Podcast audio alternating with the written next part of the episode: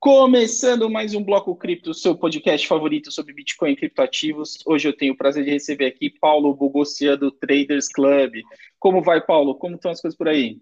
Um prazer, Safiri. A gente que fala aí há algum tempo sobre cripto, você é um dos caras que eu mais gosto de conversar sobre o assunto. E agora ao vivo, melhor ainda. Tudo bem, graças a Deus, e obrigado pelo convite. Paulo, conta um pouquinho para mim sua história no mercado, como é que você caiu no mercado de cripto e também das iniciativas que você está envolvido hoje. Legal. É um, um, um, grande amigo meu, que também é amigo seu, né, um amigo nosso em comum, uma vez me sugeriu um investimento em mineração de Bitcoin, de 2016 para 2017. E aí eu eu fiquei perplexo, né? O que é mineração de uma criptomoeda? Não entendia nada, não sabia nada de, de cripto e sempre tive uma base é, boa de mercado financeiro, finanças, é, me, me, formei no INSPER e, e aí resolvi estudar. Eu comecei a estudar muito é, cripto, Bitcoin, é, todo o ecossistema aí, comecei a, a, entrar em um curso, a entrar em outro curso e quando eu vi eu estava fazendo um mestrado pela Universidade de Nicosia, que é hoje o, o mestrado, é, o único mestrado no mundo é, somente sobre moedas digitais, né? mestrado em finanças voltado para moedas digitais. É, então a partir daí eu comecei a me aprofundar bastante nesse mercado e comecei a respirar e viver isso. É... Desculpa, tem uma ambulância aqui no, no arredor. Tranquilo. é, mas, enfim, a, a, o mestrado durou dois anos. É, comecei em 2018, terminei no ano passado e, no final do, de 2019 eu já estava dando aula pela Blockchain Academy, uma aula voltada para investimento em, em criptoativos. Uma aula que a gente ensina o básico sobre a tecnologia é, e as principais ferramentas que o investidor é, precisa para começar a operar nesse, nesse ecossistema e o que, que ele tem que olhar quando ele está analisando o, o, seja o Bitcoin, seja um protocolo é, novo, um protocolo de contratos inteligentes, é, e aprender também a, a, a ler é, dados on-chain, dados indicadores fundamentalistas, vamos falar assim, das criptomoedas.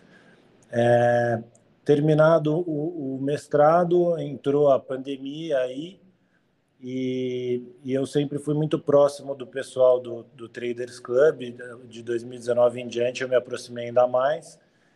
É, e a gente estava conversando há um tempo já sobre a possibilidade de oferecer um produto cripto para os clientes. Ah, o, o, Traders Club sempre teve um foco em investimentos, mas um foco maior na, na, na bolsa de valores. Né? É, os fundadores são grandes investidores aí da B3 é, e os contribuidores também tem um time bem forte de contribuidores voltados para o mercado de é, equities é, e, e, outros produtos do mercado financeiro tradicional.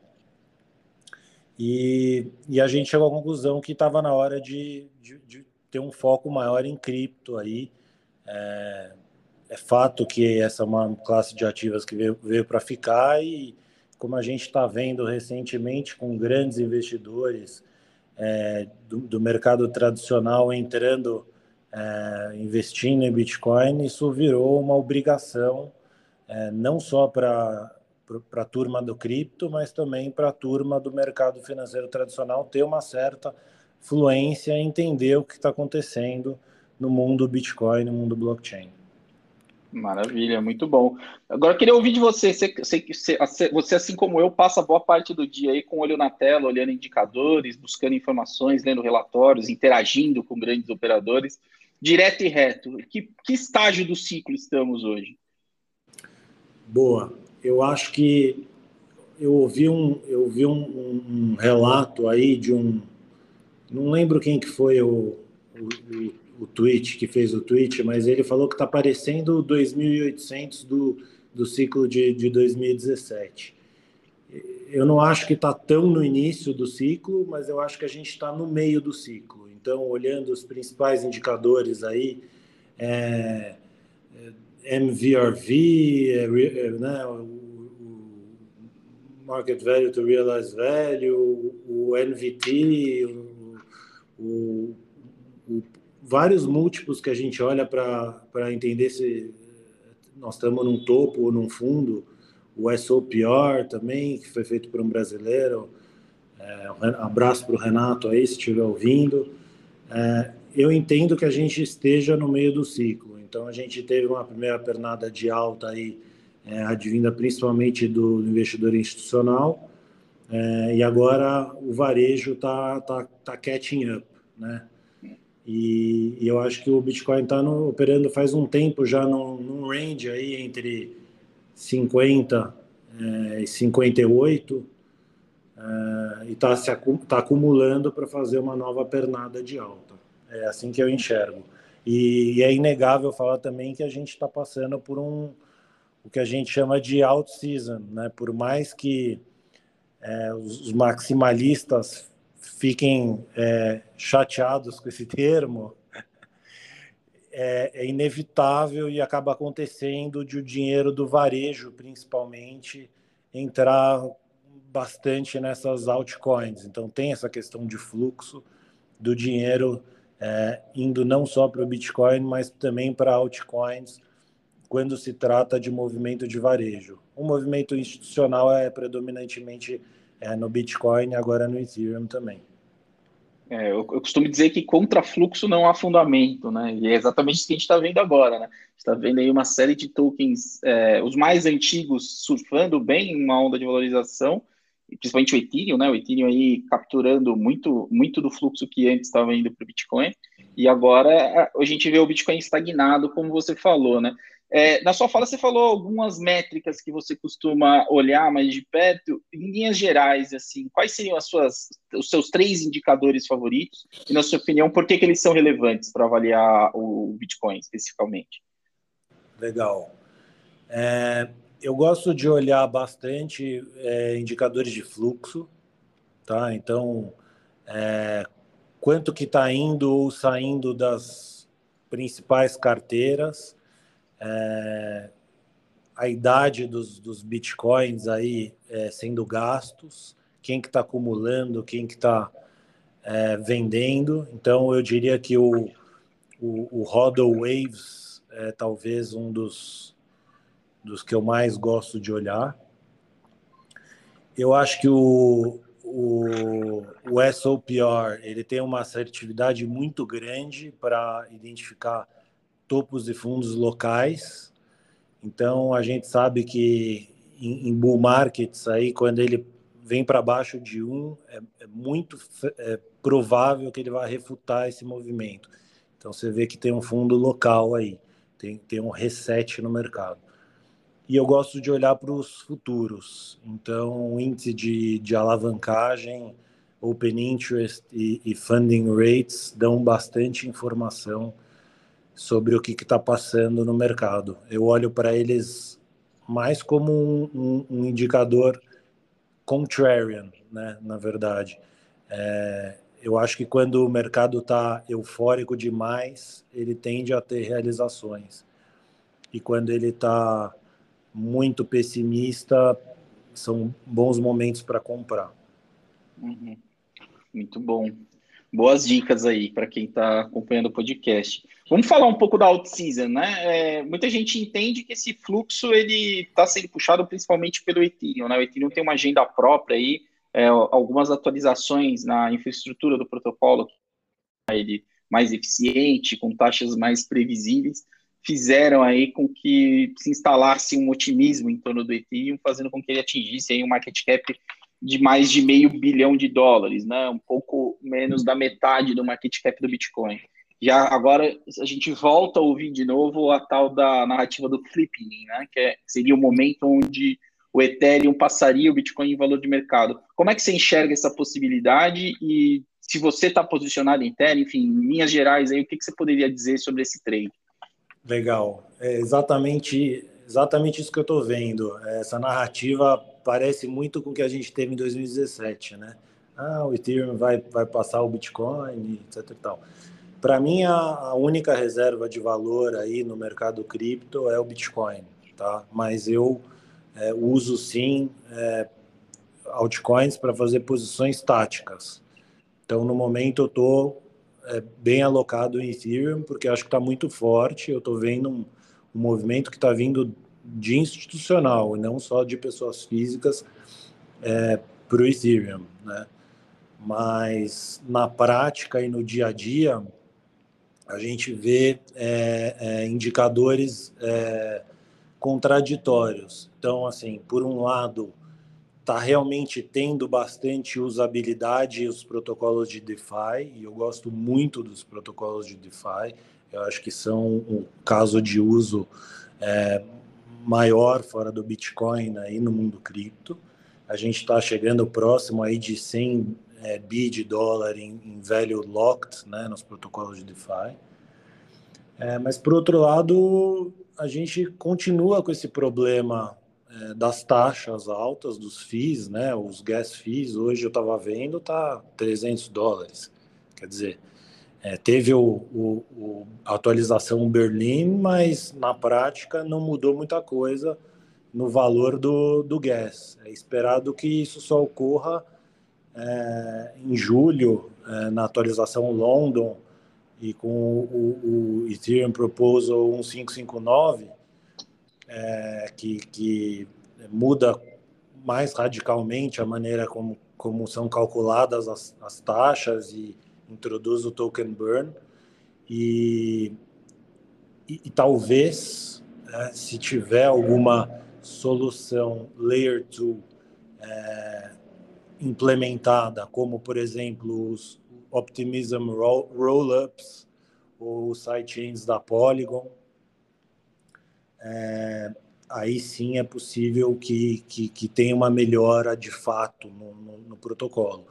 Mas o que a gente vê por enquanto é que ele, do jeito que, do jeito que é agora, não é escalável. Uhum. Então, estou é, posicionado sim para capturar um movimento de fluxo, uma posição tática, mas uh, eventualmente eu vou diminuir a exposição é, no determinado momento do ciclo que eu achar que, que, que o Bitcoin é, tá com price action e está com o upside maior. Legal. É, eu queria explorar um pouco mais a respeito disso, né? Você no início dessa sua, desse último comentário, você disse que você enxerga o Bitcoin como a única reserva de valor do mercado cripto, o que eu concordo. E o que muita gente diz é que o Ethereum tem até agora tirado muito proveito do seu pioneirismo, né? Como tendo sido o primeiro protocolo voltado para contratos inteligentes, etc. Mas que ao mesmo tempo, muito em breve, ele vai, for, vai sofrer forte concorrência, né? A gente tem visto aí também alguns outros protocolos despontando também com valorizações bastante importantes. Como é que você enxerga esse processo? Legal. É, eu acho que como o Bitcoin, o Ethereum também tem algum, alguns efeitos de rede é, que são muito positivos para o Ethereum. Ele, ele se beneficia desse pioneirismo, é, mas é, a vantagem do Ethereum em relação aos concorrentes é muito menor do que a, a vantagem que o Bitcoin tem em relação a outros outras potenciais reservas de valor aí, outros concorrentes aí no mercado. Ninguém nunca chegou nem perto de ameaçar o Bitcoin. Uhum. E com o Ethereum é, é, é, diferente. O Ethereum ele tem essa vantagem do pioneirismo e ele tem uma outra grande vantagem que é a comunidade de desenvolvedores muito grande aí no seu protocolo. É, e, e, isso daí é apontado por muitos como um grande moat do Ethereum. É, mas eu acho que no mundo de, de é, múltiplos blockchains, vamos, vamos colocar aí no mundo em que a gente tem uma web 3.0, que é o que muitos desses protocolos se propõem a fazer, eu vejo aí é, não mais que uma meia dúzia de, de protocolos diferentes coexistindo e interoperáveis entre uns e outros. E uhum. desses eu imagino que o Ethereum seja um sobrevivente, sim. Uhum. Não, próxima sua. É, vamos falar agora de um outro tema polêmico, né, que acaba muitas vezes fazendo com que pessoas é, joguem a toalha prematuramente no mercado, né, por não ter o domínio e o ferramental correto para fazer uma gestão de risco adequada. Estou falando de alavancagem. Como é que você enxerga esse processo no mercado de cripto e também as diferenças da alavancagem no mercado de cripto para o mercado convencional, né? Como é que você, vê isso e o quão preparado você entende que é o investidor de varejo quando começa a operar alavancado? É, meu, minha missão maior é essa, é evitar que os investidores é, entrem em shitcoins é, e, e, desculpa a palavra até, e, e, evitar que os investidores alavanquem excessivamente, e, porque esse negócio é uma maratona, não é um sprint. Né? E, e, eu acho que as criptomoedas, o Bitcoin principalmente, já tem uma simetria muito grande, tal que você não precise alavancar. E no meio cripto você tem aí possibilidades de alavancar e até 100 vezes. É, enfim, é um mercado que não tem uma regulação é tão forte e, e tem muitos, é, como é que eu vou falar, muitas armadilhas para o investidor de varejo. Mas acho que tanto a compra de shitcoins quanto a alavancagem excessiva são fruto do mesmo problema, que é o investidor querer ficar rico da noite para o dia. Isso é uma questão de de mindset de investidor que, que precisa mudar. E, e por mais que a gente fale, fale, fale, é uma, uma, uma questão muito de pessoa para pessoa, o quanto ela vai dominar esse emocional, dominar o, o greed dela, né? O, a gente fala que o investidor é, é movido por é, medo e, e, e, o, e ambição, greed, fear and greed, né? É, e isso é uma das coisas que o investidor precisa trabalhar com ele mesmo por mais que a gente fale, fale, fale, é, a decisão ultimamente vai ser do próprio investidor. Muito bom. Você falou aí que basicamente você usa alocações estruturais em Bitcoin e alocações táticas em outros tokens. Né? Você mencionou a posição que você está montando em Ethereum. Quais outros tokens você está de olho agora que você poderia mencionar aí que você está enxergando como um upside interessante?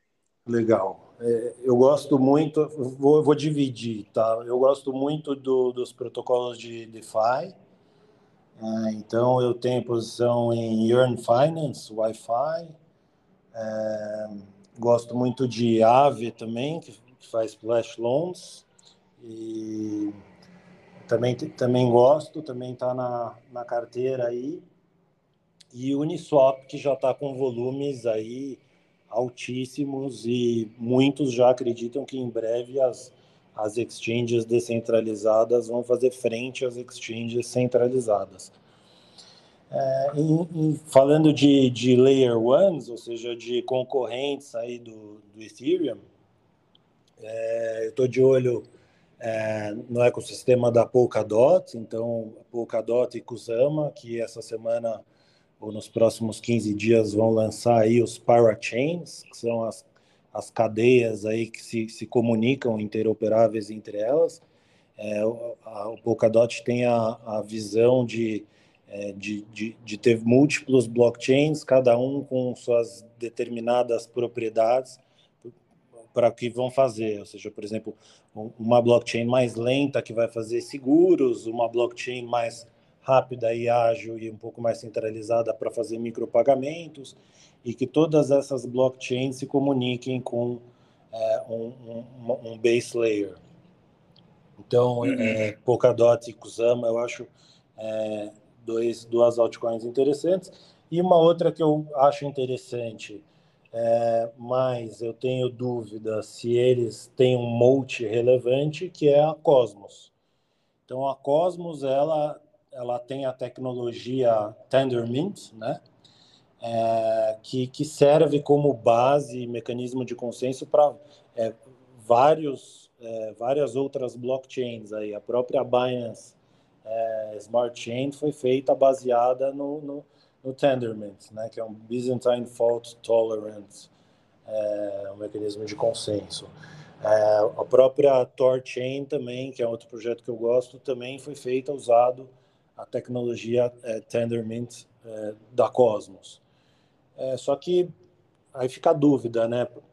Se, toda, se, se, se esse código é open source e, e, e eles estão fornecendo a tecnologia para todo mundo, será que a gente vai precisar mesmo do hub da própria Cosmos ou será que essas outras blockchains vão servir como hubs nos ecossistemas né, próprios, né? Então, é, essa é a única questão que fica em relação a Cosmos, mas em, em falando de Layer 1 e de, de usabilidade de protocolos que estão sendo hoje é, adotados e que funcionam, eu acho que Cosmos talvez seja um dos, dos principais concorrentes do Ethereum aí.